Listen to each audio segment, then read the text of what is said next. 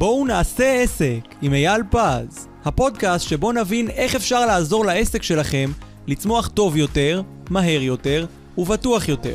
נדבר על אנשים, עסקים, פיננסים ומה שביניהם.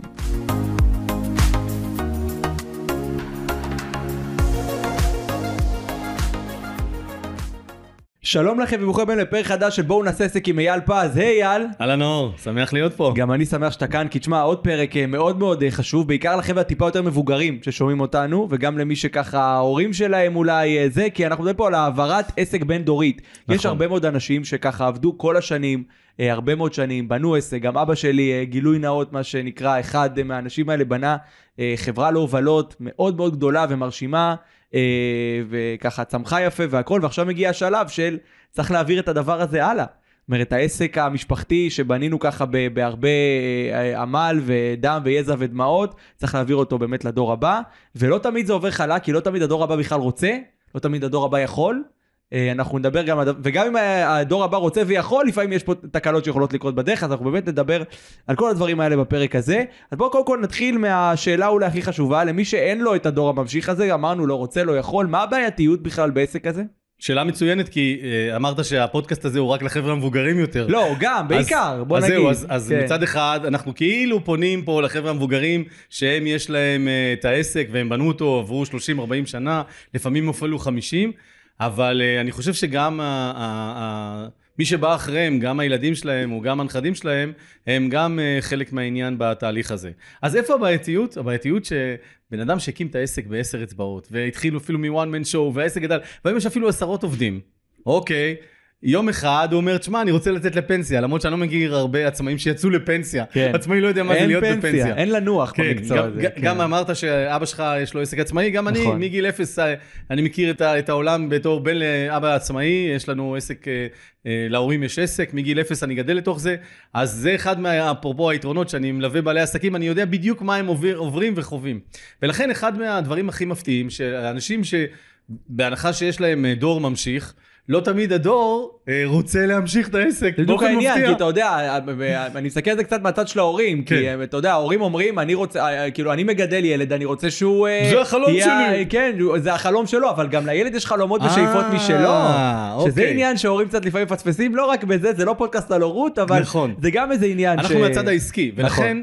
אחד הנקודות שצריך לבחון זה קודם כל, האם בכלל יש דור שרוצה להמשיך. אני מלווה הרבה בעלי עסקים, שיש להם אחלה ילדים, אחלה בנים, אחלה בנות, אבל וואלה, הם לא רוצים להמשיך. זה נקודה אחת. ויש גם לא יכול להמשיך, אייל. לא, נקודה שנייה, זה האם יש יכולת. זה שאתה הקמת עסק נפלא, ואתה מומחה לתחום, אה, ההורים שלי היה להם עסק לדפוס, האבא שלך עסק של הובלות, זה שהם מומחים לתחום שלהם, זה לא אומר שאתה ואני מומחים לתחום הזה. לא יהיה לי רישיון ג' בחיים, כן, אני מבטיח לך. לדוגמה, כן, כן. או שאני רוצה לעבוד על מכונת הדפוס כדוגמה, אוקיי? או שיותר מזה אפילו, אתה יודע מה, בוא נניח הם טובים ממה שהם עושים, אבל לנהל עסק זה הרבה יותר מלעשות או... את העיסוק, אנחנו גם מדברים על זה, זה לא מעט ש... בפרקים. ש... שמעת את אחד מהפודקאסטים הראשונים, היה ככה, כן, הצנתי. מעולה, ולכן חלק מהעניין זה, האם יש מישהו שרוצה להמשיך את זה? האם יש מישהו שיכול להמשיך את זה? ודרך אגב, שאלה שאנחנו אפילו לא שואלים אותה, האם הדור הבא יכול להמשיך? זאת אומרת, נגיד שהוא רוצה, נגיד שהוא הוא, הוא עצמו אה, בעניין. האם יש לו את היכולות המקצועיות? בסדר, נגיד שהוא רוצה. לא תמיד יש לאותו אדם את היכולת המקצועית לעשות את אותה פעולה. ויותר מזה אני אגיד לך אפילו, יש עסקים שבוא נגיד את האמת, זמנם קצת עבר עם השנים, נכון? שלושים ארבעים שנה יש עסקים שהעולם קצת השתנה, השתדרג, המקצוע הזה קצת מתחיל להיזנח, מתחיל לרדת לשולם. זאת אומרת, יכול להיות שיש עסקים שאפילו אין להם מקום בה בעוד שלושים, ארבעים, חמישים שנה. זה גם עוד עניין. לפעמים זה זמן רץ יותר מהר. אתה יודע, יש תמונה מדהימה. רואים ב-אלף תשע מאות ושמונה, ב-אלף תשע מאות ושבע, את השדרה, יש תמונה שרואים בשדרה החמישית בניו יורק. עשרות, אם לא מאות קרקרות, ועם סוסים כמובן. וכמובן היו צריכים סייסים, היו צריכים נהגי קרקרות, היו צריכים מי ש... אפילו שוטים לזה. ורואים תמונה אחרי, ואין שום מכוניות, כמובן, אלף תשע מאות ושבע, אלף תשע מאות ושמונה, לא רואים שם אף מכונית. אבל ארבע שנים אחרי, אלף תשע מאות ושתים עשרה, עוד פעם את אותה תמונה בשדרה החמישית בניו יורק, ורואים שיש אולי שתיים, שלוש קרקרות, והכל מלא במכוניות, רובם כמובן מודל פורד של מודל T. מודל T. כמובן צבע יחידי שאפשר, אתה יכול להזמין איזה צבע שאתה רוצה, רק שיש אחור. בדיוק. אפרופו. הכי יפה שחור בתכלס, נכון, מה צריך יותר מזה? אולי אדום, אולי אדום, אבל בסדר. אז זה שם המשחק, זאת אומרת, הדברים, השינויים, אם פעם לפני מאה, מאה ועשרים, מאה ושלושים שנה, השינויים לקחו כמה שנים או כמה עשרות שנים, היום השינויים הם מאוד מהירים. נגיד מי שהיה סייס, אבא שלו היה סייס, או בונה קרקרות, או מייצר שוטים, עברו ארבע שנים, כבר אין צורך בזה. זה, זה חלק מהתהליכים. ליוויתי חברה שקמה בשנת שישים ושבע, והבנים, זה במקרה בן ובת, שהם ממשיכים את העסק, והם המשיכו את העסק, אבל המודל של העסק, כבר העדפות הצרכנים השתנו. הנה דור שהמשיך את העסק, אבל העדפות הצרכנים השתנו.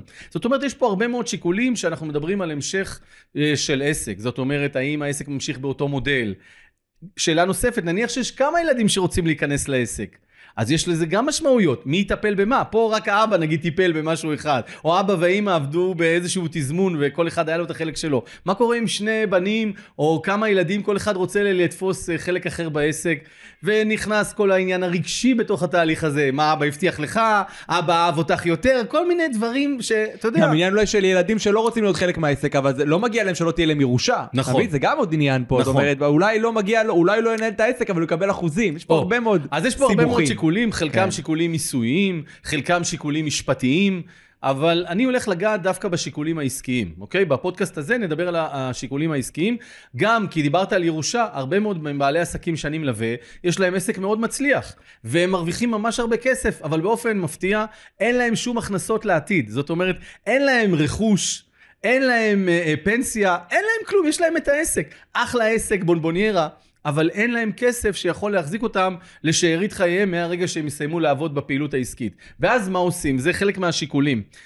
אז אם הדור לא רוצה להמשיך, אוקיי, יש ילדים והדור לא רוצה להמשיך, אני כבר מדלג על הצד הרגשי שההורה מאוד נפגע, את מה שהכנתי כל החיים, בסוף אתה אה, לא ממשיך, לא רוצה, למה עשיתי, כן. כל, למי עשיתי את זה אם לא בשבילך, ואני לא אומר את זה בזלזול או בצחוק, ממש לא, כי אני מבין את זה, גם אתה בעל עסק, גם אני בעל, בעל עסק, ובסופו של דבר אנחנו מבינים שאנחנו צריכים לכבד, גם את מה שאנחנו עשינו, אבל גם את הרצונות של הילדים שלנו, את העדפות של הילדים. לכל אחד מאיתנו יש ילדים, גם הילדים ביניהם, לא כל אחד זה ברצונות שלו, בצרכים שלו, ביכולות שלו, ו- ולכן שם המשחק זה שאם אנחנו, אחרי שעברנו על הצד הרגשי, שהבנו שהילד לא רוצה להמשיך, או הילדים לא רוצים להמשיך את העסק, אוקיי, מה עושים עכשיו? אז קודם כל, החוכמה היא להתעורר בזמן. זאת אומרת, האמת, זה לא כזה מפתיע שביום מן הימים תהיה בין שישים, שבעים, שמונים. זאת אומרת, נכון? זה לא מפתיע. אני מקווה, תשמע, אני אוהב פעילות אתגרית, אז אתה יודע, סתם. כל עוד מישהו אחר לא ינסה להוריד אותך, בסדר? כן, כן. My enemies, אם ראית את הסרט של סיימון לוייב, דיברנו עליו, כן. אז כן. האויבים שלי מחפשים אותי. אז כל עוד מישהו לא ינסה להוריד אותך בדרך, אתה כנראה תמשיך לחיות עד גיל מאה ועשרים, אריכות ימים ושנים, כל אחד מאיתנו, נכון? אמן ואמן. אלא מה? מה קורה בינתיים? הרי היכולת הפונקציונלית לתפקד, יכולת שהשכלית עובדת, אבל מה קורה? כמו ברכב, יש תהליכי בליה של הגוף. נכון. אז בגיל צעיר אנחנו פחות מרגישים את זה, אבל לאט לאט שאנחנו מסתכלים במראה, חלקנו יש פחות שיער, חלקנו יש שיער בצבע אחר, חלקנו... גם לא, אין לנו כוח לעבוד, שמה, להיות עצמאי, זה, זה קשה מאוד, זה, מה, זה מה? דורש ממך המון מה המון... מה אתה אומר? שזה קשה. מה אתה אומר? לא יאומן, אה? אוקיי, בדיוק פה במשרד ממול מחפשים עוד עובד כשכיר, אז אם אתה בקטע שקשה, אז הם מחפשים. לא, אני אוהב שקשה, אבל רק חשוב להגיד שקשה, ויש אנשים שאתה יודע, אחרי עשרים, שלושים, ארבעים שנה כבר אין כוח יותר לעשות את מה שעושים, ו... נכון, אז אתה אומר שקשה זה לא רק בלחם. לא. אוקיי. לא הפעם. אוקיי. אז שם המשחק הוא, זה מאתגר, אני מציע לקרוא לזה מאוד מאתגר, להיות בעל עסק, אוקיי? אבל מצד שני זה כיף, זה תהליך ההתפתחות, דיברנו על זה באחד הפודקאסטים, זה תהליך ההתפתחות הכי טוב שאפשר, אם אתה עושה את זה נכון ובליווי הנכון, מהצד העסקי, מהצד הפיננסי וגם מהצד המקצועי, אתה יכול לפתח את זה למקומות שאפילו לא היית יכול לחלום להגיע לשם. לגמרי. ולכן אנחנו חוזרים לעניין שלנו, של העברה הבין-דורית, מה צריך אה, אה, לעשות. אז השלב הראשון זה להתעורר בזמן. זאת אומרת, זה שאתה מתעורר בגיל שבעים או שמונים, ואתה אומר, "אופס!" וואלה, אני עכשיו... מה עושים עכשיו? מה עושים? זה כבר מאוחר מדי, מה עושים? כי אין זמן לתקן. זה כמו להתכונן לפנסיה, מבחינת להכין כספים לגיל הפנסיה. אם אתה מתעורר בגיל שישים ושבע, שאתה אמור לצאת לפנסיה, עכשיו בוא נתחיל לחסוך, או אפילו גם בגיל שישים, זה כנראה קצת מאוחר. ולכן ככל שנקדים לתכנן את תהליך ההיפרדות מהעסק, בסדר? אז יהיה טוב יותר. זאת אומרת...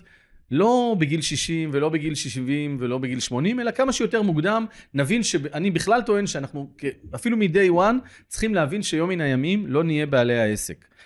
גם אם זה מהסיבות הרפואיות או אחרות, חס ושלום, אבל גם מהסיבות שיום אחד כבר לא נעבוד בעסק, אולי נמכור אותו, אולי נעביר אותו לדור הבא, אולי נעשה משהו.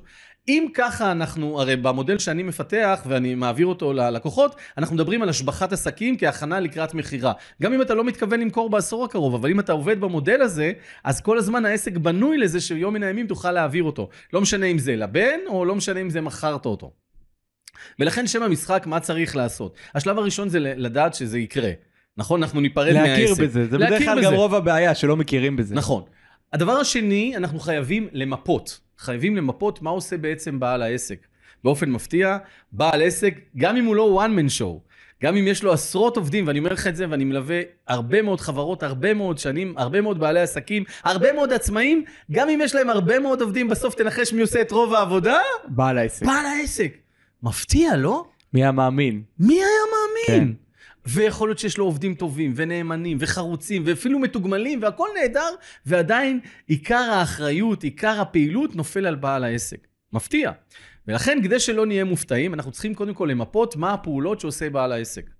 אחרי שנדע מה עושה בעצם בעל העסק, נגלה בעצם שכשהוא עושה את הפעולות האלה, אם מחר מישהו צריך להחליף אותו, יש משהו מאוד מפתיע. מסתבר שלא רק אחד יכול להחליף אותו. הוא עושה כל כך אולי. הרבה דברים. כן. אז צריך כמה אנשים שיעשו, וגם זה לא מספיק.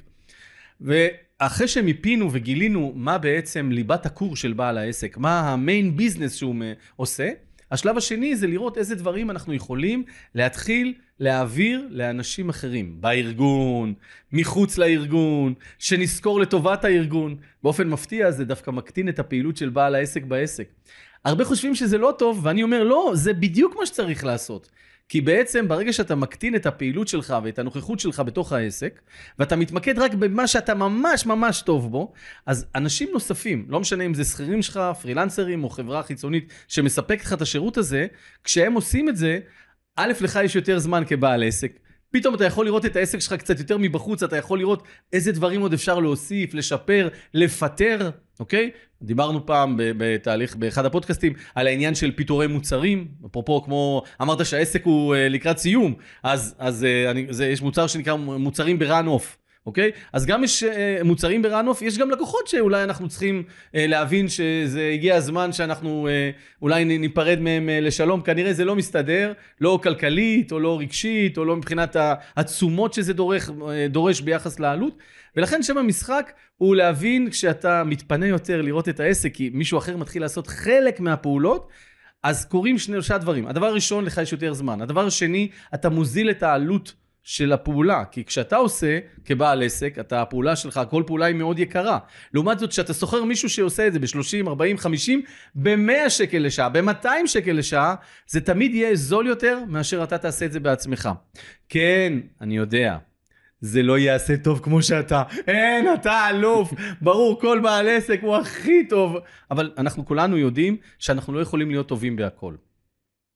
ולכן... ולא יכולים להיות עם מספיק תשומת לב כדי להיות טובים בהכל. נכון. אולי זה העניין. נכון. שיש פעולות בסוף... פשוטות יחסית, שהן לא דורשות אולי שיקול דעת ודברים כאלה, שהן מאוד מאוד סיסטמטיות בסופו של דבר, שאפשר, שהם, שאפשר לעשות מהם שיטה. אפשר לתת אותן למישהו אחר שיעשה אותן. עבורך. אז שיטה, מודל... אוטומציה, דיגיטציה, אני עוד מעט נגע בזה. אז הדבר הראשון אמרנו, אז להסתכל על התהליך הזה. הדבר השני, זה לוודא יחד עם הדור ש, ש, שנמצא, האם הוא בקטע להמשיך, זאת אומרת לבחון איתו, האם הוא באמת מתאים להמשיך. אוקיי, לפני שהאם הוא רוצה או לא, בכלל אנחנו צריכים לבחון עם עצמנו, האם יש לו את היכולות לעשות את זה. נכון. ונניח שאין לו את היכולות והוא רוצה, האם על ידי שיפור היכולות שלו, על ידי תהליך הכשרה שאנחנו נעביר, שנביא מישהו מבחוץ שיעביר, שנשלח אותו לעבוד אצל מעסיק אחר שילמד שם את הכלים, ואז יחזור אלינו ויראה את הפריזמה הנכונה ויעשה אצלנו, האם זה משהו, תהליך שהוא רלוונטי לעניין הזה? הדבר השלישי זה לזהות אם הדור שרוצה להמשיך, האם הוא באמת, או הדור ממשיך, האם הוא באמת ממשיך. זאת אומרת, אחרי שהבנו, בלי להיכנס לצד הרגשי, לצד העסקי, לבחון את זה בצורה עסקית. זאת אומרת, אם מישהו היה מסתכל מהצד, אני תמיד אומר, אם תמיד נסתכל בצורה שהחברה שלנו, העסק שלנו היא חברה ציבורית, אז יש דירקטוריון, נכון? יש הנהלה, יש בעלי מניות, יש עובדים, יש ספקים, יש לקוחות. אם נבנה את העסק שלנו כאילו שאנחנו חברה ציבורית ונעבוד במודל הזה, אז ההסתכלות אמנם תהיה עם הרבה רגשות, אבל העובדות ידברו. ואז נבדוק האם יש מישהו שיכול להמשיך, שרוצה להמשיך, שהוא מוכשר להמשיך לעשות את התהליך, וגם מה הוא עומד לעשות. זה שאנחנו אין טובים, האם זה אומר שהוא יהיה טוב בכל הדברים. מצד שני, יכול להיות שהוא הרבה יותר טוב, נגיד אולי בתחום הדיגיטל. נגיד שיכול להיות שהבן שלנו, הבת שלנו, הם אלופי דיגיטל, הם אלופי כתיבה, הם אלופים דווקא בהפעלה של עובדים, הם אלופים דווקא בשיווק, במחירות. זאת אומרת שאפשר אולי להפעיל את הדור שרוצה להמשיך, דווקא בסלייס שיכול להתאים לרצונות וליכולות ולצרכים של הדור הבא, ולאט לאט להפוך אותו לדור שרוצה להמשיך. אז זה האופציה הנוספת. אחד התקלות אבל שמנסים לעשות זה שלא מתעוררים בזמן. זאת אומרת, לא בדקה האחרונה, שמתעוררים ואז וואו, או חמש, גם חמש שנים לפני זה בעיניי גם די מאוחר.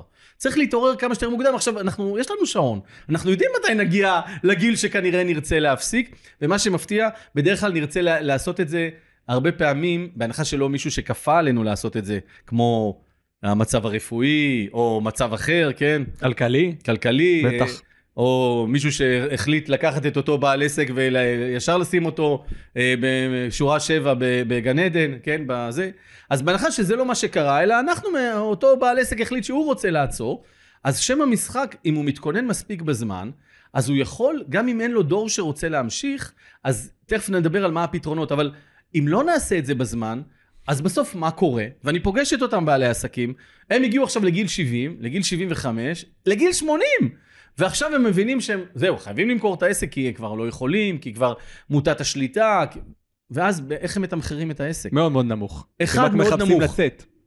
כי הם חייבים לצאת כבר, אין כן. להם את הכוח, את הרצון, את היכולת, בסדר?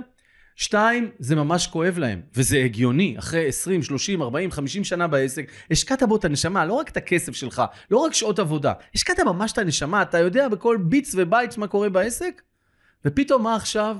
אתה כאילו צריך להיפרד מזה, אז זה, זה תהליך של אבלות מסוים. הדבר השני זה שאתה, ה, ה, ה, כמו הקרישים בים, הם מריחים את הדם, נכון? הם יאמר. מבינים שאם אתה בן שמונים, כנראה שלא תעבוד עוד שמונים שנה בעסק. אז, אז כשאתה מוכר סחורה, שאתה לחוץ, כן? נגיד שאתה בעל דוכן עגבניות. מריחים את הדם שלך. בדיוק, אתה בעל דוכן עגבניות או בננות בסוף יום העסקים בשוק. השעה חמש, השוק נסגר בעוד שעה, אוקיי? רוב הסיכויים שמחר העגבניות וה, והבננות כנראה כבר לא יהיו קשות, יהיו רכות ואז תמכור אותם ממש, או בכלל, או שתזרוק אותם ותמכור אותם ברבע מחיר. לא עדיף עכשיו למכור בפחות. עכשיו, מי שבא לקנות בשעה הזאת יודע שאתה לחוץ, אז הוא יכול ללחוץ עליך. אותו דבר מי שבא לקנות את העסק.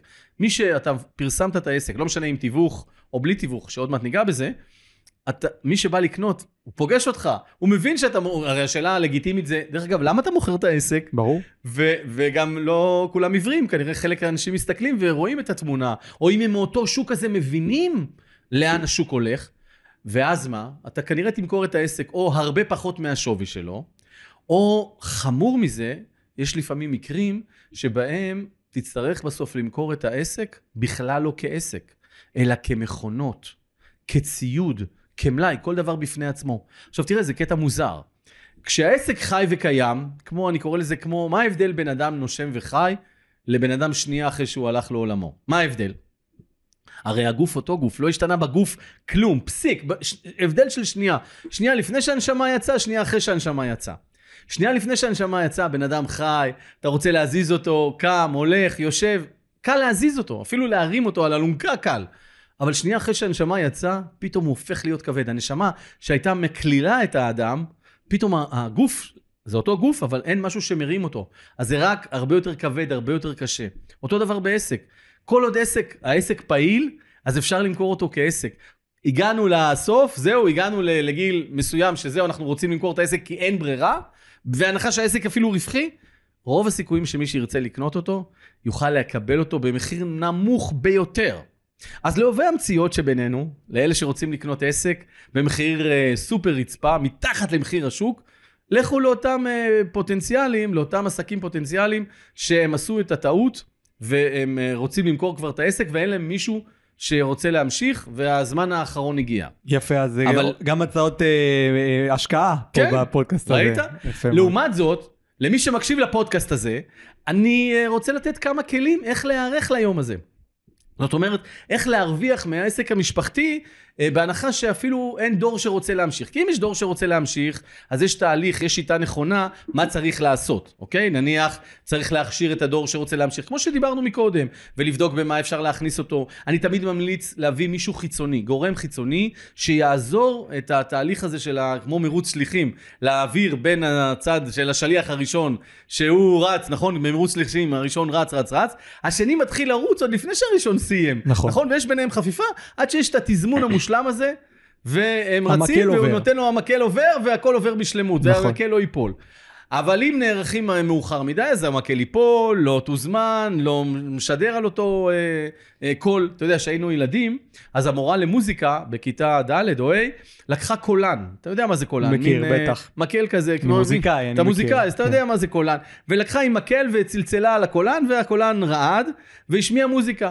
ואז היא הביאה עוד קולן, ועוד פעם, עצרה את הקולן הזה, דווקא על הקולן הראשון, ולא נגע בקולן השני, וראינו שגם הקולן השני מפיק את הצליל, כי הוא משדר על אותו תדר, זאת אומרת, היא עצרה אחרי זה את הקולן הראשון, ולמרות זאת הקולן השני, שהיא בכלל אפילו לא נגע בו, בגלל שהוא היה על אותו תדר, הוא הרגיש את התנועה, אז הוא השמיע גם את הצליל. זה התהליך שצריך לעשות בהכנה למעבר בין דור אחד לדור השני, להכשיר, ללוות, לראות במה באמת צריך, אולי איזה דברים אנחנו נ, נ, לא נתעסק בעסק, אולי מה נמכור מתוך העסק, אולי יש מחלקות שניפרד מהם, אולי נפתח את העסק לתחומים אחרים. נשנה את העסק. נשנה את המודל שלו, נמתג אותו מחדש, נכניס כוח אדם אחר. יש עוד הרבה מאוד שיקולים, כמה, דור, כמה אנשים מהדור הבא שרוצה להמשיך ייכנסו לעסק. אוקיי? ובלי להיכנס לצדדים המשפטיים והמיסויים, שזה גם נושא מאוד מאוד חשוב. אבל בהנחה, ולכן אני מאוד ממליץ לעשות את זה כמה שיותר מוקדם. בהנחה שגילינו שאין לנו דרך, אין, אין מישהו שרוצה להמשיך, אין מישהו שיכול להמשיך. אז מה שצריך לעשות, זה בעצם, אם אנחנו מתכוננים מספיק בזמן, לעשות שתי פעולות. כמובן, לא לבד, אני ממליץ לעשות את זה בליווי, זה מה שאני עושה בעצם עם הלקוחות שלי. השלב הראשון, הוא השלב שצריך להראות לעולם שיש דור שרוצה להמשיך. נכון. זאת אומרת, העולם לא יודע, הרי... כולנו, לכולנו יש רכב. בהנחה שהרכב הוא לא ממקום העבודה, אז כשאנחנו רוצים למכור את הרכב, רוב הסיכויים שכנראה ניקח אותו לשטיפה לפני המחירה. כן, ומי שלא, זה תמרור אזהרה גדול, מה שנקרא. נכון, אז האם זה שקונה את הרכב לא יודע ששתפנו את הרכב שנייה לפני שבאנו להראות לו? האם שיוצאים לדייט עם מישהי, היא מתאפרת ומתלבשת יפה לפני זה? האם אנחנו מתקלחים לפני הדייט הזה? זאת אומרת, אנחנו יודעים מה צריך לעשות, וגם הצד השני יודעים, יודע שאלה כללי המשחק. זאת אומרת, זה שאלה כללי המשחק, זה לא אומר שלא צריך לשחק בהם. ולכן אני ממליץ, השלב הראשוני, בדיוק כמו שאנחנו הולכים את האוטו לשטיפה לפני שמוכרים אותו, השלב הראשוני זה להתחיל לייצר בעסק תהליכי נראות, אוקיי? שאנחנו לא, שוב, לא למי שבדקה האחרונה נזכר, אלא מי שנזכר כמה שנים קודם, כן? תהליכי נראות, איך העסק בתהליכי התפתחות. מה שמאוד יכול לקרות לפעמים, וזה גם קרה, שהרבה פעמים דרך תהליכי, מתוך שלא לשמה יבוא לשמה, כתוב בהלכה. הבן שרק צילמנו אותו שהוא הופך להיות סמנכ"ל באחת החברות שאני מלווה, צילמנו אותו שהוא סמנכ"ל, וצילמנו אותו עם לקוחות, והבאנו אותו לדבר עם העובדים, והראינו לו מה קורה, ומה פה ומה שם, פתאום התחיל לשאול כל מיני שאלות. ופתאום מתוך מזה שהוא בכלל, הוא בכלל בעולם של אקדמיה, הוא בכלל לא בקטע להיכנס לעסק, אתה לא תאמין מה קרה. הוא פה, פתאום התחיל להתלהב מהרעיון. הוא רוצה, פתאום כן. הוא רוצה. פתאום הוא אומר, אבא, אתה יודע, דרך אגב, מה שאמרת לך שלא, אז דווקא נורא מעניין אותי זה ונורא... בקיצור, היום הבחור הזה, הפך להיות המנכ"ל של העסק, ממצב שהוא בכלל לא רצה לשמוע על העסק, אוקיי? אז הוא גם באקדמיה וגם ממנכ"ל את העסק. כמובן, זה לא התחיל ביום אחד שהוא נהיה המנכ"ל של העסק. אז התחלנו מלצלם אותו ולהראות לעולם שהוא עשה מנכ"ל בעסק, הראינו את זה לעובדים, הראינו את זה ב- ב- בסרטונים, הראינו את זה באתר, הפגשנו אותו עם בעלי תפקידים, לאט לאט במינון מאוד עדין. במקביל, הגברנו או התחלנו פעילות בדיגיטל, תלוי באיזה ארגון, יש ארגונים שהיפול בכלל לא בדיגיטל, אז הגברנו פעילות בדיגיטל, הראינו נוכחות הרבה יותר גדולה. בחלק מהמקרים אפילו אני נכנס לתחומים שתמיד אותו בעל עסק חלם להיכנס אליהם ואף פעם לא היה לו את האומץ. פתחנו מחלקה נוספת, הבינו מחלקה קיימת, בדיוק, בדיוק הפוך. זאת אומרת, כשיש גל, למי שכמוני גדל בתל אביב והיה אוהב ללכת לים עם גלשן, אז אחד הדברים שאתה מחכה בחוף הילטון, כל מי שבטח שומע את זה ויודע על מה מדובר, בחוף הילטון, נכון? עם הגלים והזה.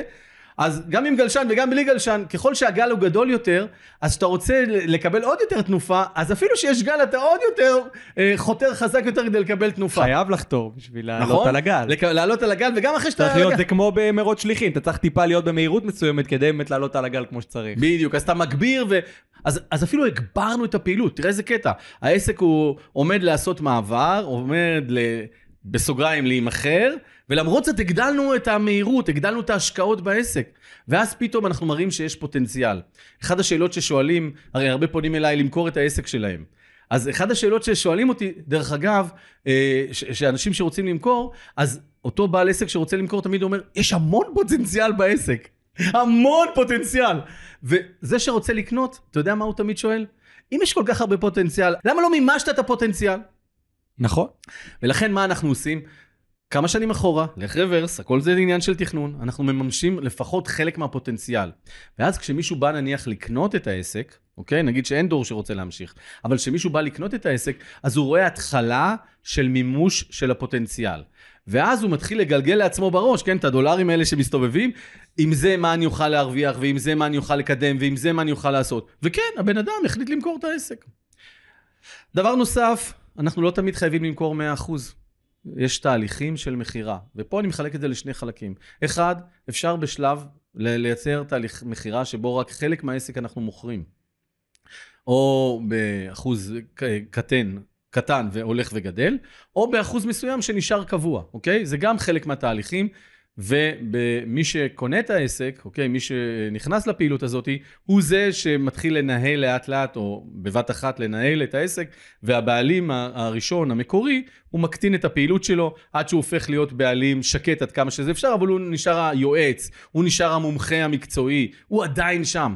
זה טוב בנוכחות בפייסינג מול הלקוחות, זה טוב בפייסינג מול הספקים, זה טוב בשימור הידע. אתה יודע מה, זה אפילו טוב מהצד המנטלי של אותו בעל עסק, שפתאום מחר בבוקר, הרבה אומרים לי, רגע, אני אמכור את העסק, אבל מה אני אעשה מחר בבוקר? אוקיי, יהיה לי כמה מיליונים, אבל מה אני אעשה? אני אקום בבוקר למה? אוקיי? יש הצגה נהדרת שנקראת עקר בית, שמספרת, לפני כמה שנים, שמספרת על, על קצין בחיל האוויר, טייס בחיל האוויר, המון שנים בבסיסי חיל האוויר, ואתה יודע, לא נמצא כמעט בבית וזה. טוב, הגיע גיל ארבעים ומשהו, יצא לפנסיה. ופתאום הוא נכנס לבית ויש לו מה להעיר לאשתו, ומה להעיר על החינוך של הילדים, ומה לדבר על הכ... פתאום הוא מתעסק בהכל, אבל שנייה לפני, הבית התקיים גם בלעדיו, כי הוא היה בכל הזמן בפעילות צבאית, פעילות מבצעית. ולכן הרבה פעמים זה מה שקורה עם בעלי עסקים, שפתאום אומרים, מה אני אעשה מחר? הרבה פעמים בנות הזוג אומרות, עזוב, בהנחה שהן לא מעורבות מאה אחוז בתוך העסק, הן אומרות, אני לא רוצה אותו פה, לא רוצה שיבלבל את העסק, את החיים שלו, שישאר בעסק שלו. אז זה גם פתרון. והאופציה השנייה, היא אופציה שאני מציע אותה ללקוחות, ואני מאפשר להם אותה, זאת אומרת, החברת ניהול שאני מקים להם, עוזרת להם בעצם לקחת חלק, לרובם הרי אין פנסיה, לרובם אפילו אין אפילו רכוש נוסף, מעבר לבית הנפלא שהם גרים בו, אבל אין להם רכוש שמאפשר להם, אפרופו דיברנו על זה באחד הפודקאסטים בעניין של פוטנציאל המימוש העסקי דרך נדל"ן, בפודקאסט אחר שהבאנו לכאן את צחי. אז אני אומר, בהנחה שזה לא מה שיש, הדרך לאפשר לבן אדם גם לממש את הפוטנציאל העסקי, להרוויח יותר, גם שיהיה לו פנסיה ממה לחיות, וגם לשמר את הידע, את היכולות שלו ואת זמן החיות שלו ואת ה, את האפשרות שלו לתת, זה שאנחנו מקימים ביחד חברת ניהול, שלאט לאט משתלטת על החברה באחוזים הולכים וגדלים, בתהליך של כמה שנים, ואז גם העובדים מתרגלים לעניין מי עכשיו מנהל, גם הבעלים מקטין את הפעילות שלו, ובעיקר, מה שקורה זה שהלקוחות, אוקיי? לאט לאט מה שהם רואים שיש, יש עסק. יש עסק שפעיל. הם מכירים לאט לאט את הדמות החדשה שמנהלת, והכל אפי, הכל טוב. יפה מאוד, אז זה באמת אולי העניין, ההרגלה ללא לעשות את הדברים בבום, בבת אחת, אני חושב שזה המסקנה אולי המרכזית פה מהפרק הזה. כי בסופו של דבר, אם נסכם, אנחנו רוצים להגיע למצב שמדובר בעסק, לא בעיסוק. הרי אמרנו בסוף, הכל יושב על הבעלים. הכל הוא. אם הוא ייעלם אחר מהעסק, אז רוב העסק לא קיים, כי הוא העסק, הוא, הוא מכיר כל דבר, הוא מכיר את הקשר עם הספקים, לקוחות מכירים אותו, כולם מכירים אותו, ואם הוא איננו, לא יהיה עסק. ולכן כדי שזה לא יקרה, אנחנו חייבים לעשות את כל הפעולות שדיברנו עליהן, כמו הגדלת המחזור, הגדלת הפעילות, מימוש הפוטנציאל בדיגיטל, שנגענו בזה בפודקאסט מיוחד על הדיגיטל, ככה שבסופו של דבר התהליכים האלה יאפשרו לעסק להמשיך לחיות לנצח, לא משנה אם הבעלים נשאר בחלק מהאחוזים מתוך העסק, באופן הדרגתי הולך וקטן, או נשאר באחוז קבוע מתוך העסק, אבל כמות הפעילות שלו הולכת וקטנה, עד שהוא כמעט לא פועל בעסק בהתאם לרצונות שלו, ואפשרנו לעסק להמשיך להתקיים, ולא השמדנו ערך של עשרים, שלושים, ארבעים וחמישים שנה. לגמרי, זה בסוף גם כן הדבר חשוב לא פחות מאוד. מלא מעט מהדברים שדיברנו עליהם היום. אייל פז, המון המון תודה על הפרק הזה. בכיף. תודה רבה לך, תודה רבה גם לכם. נתראה בפרקים הבאים. יאללה ביי.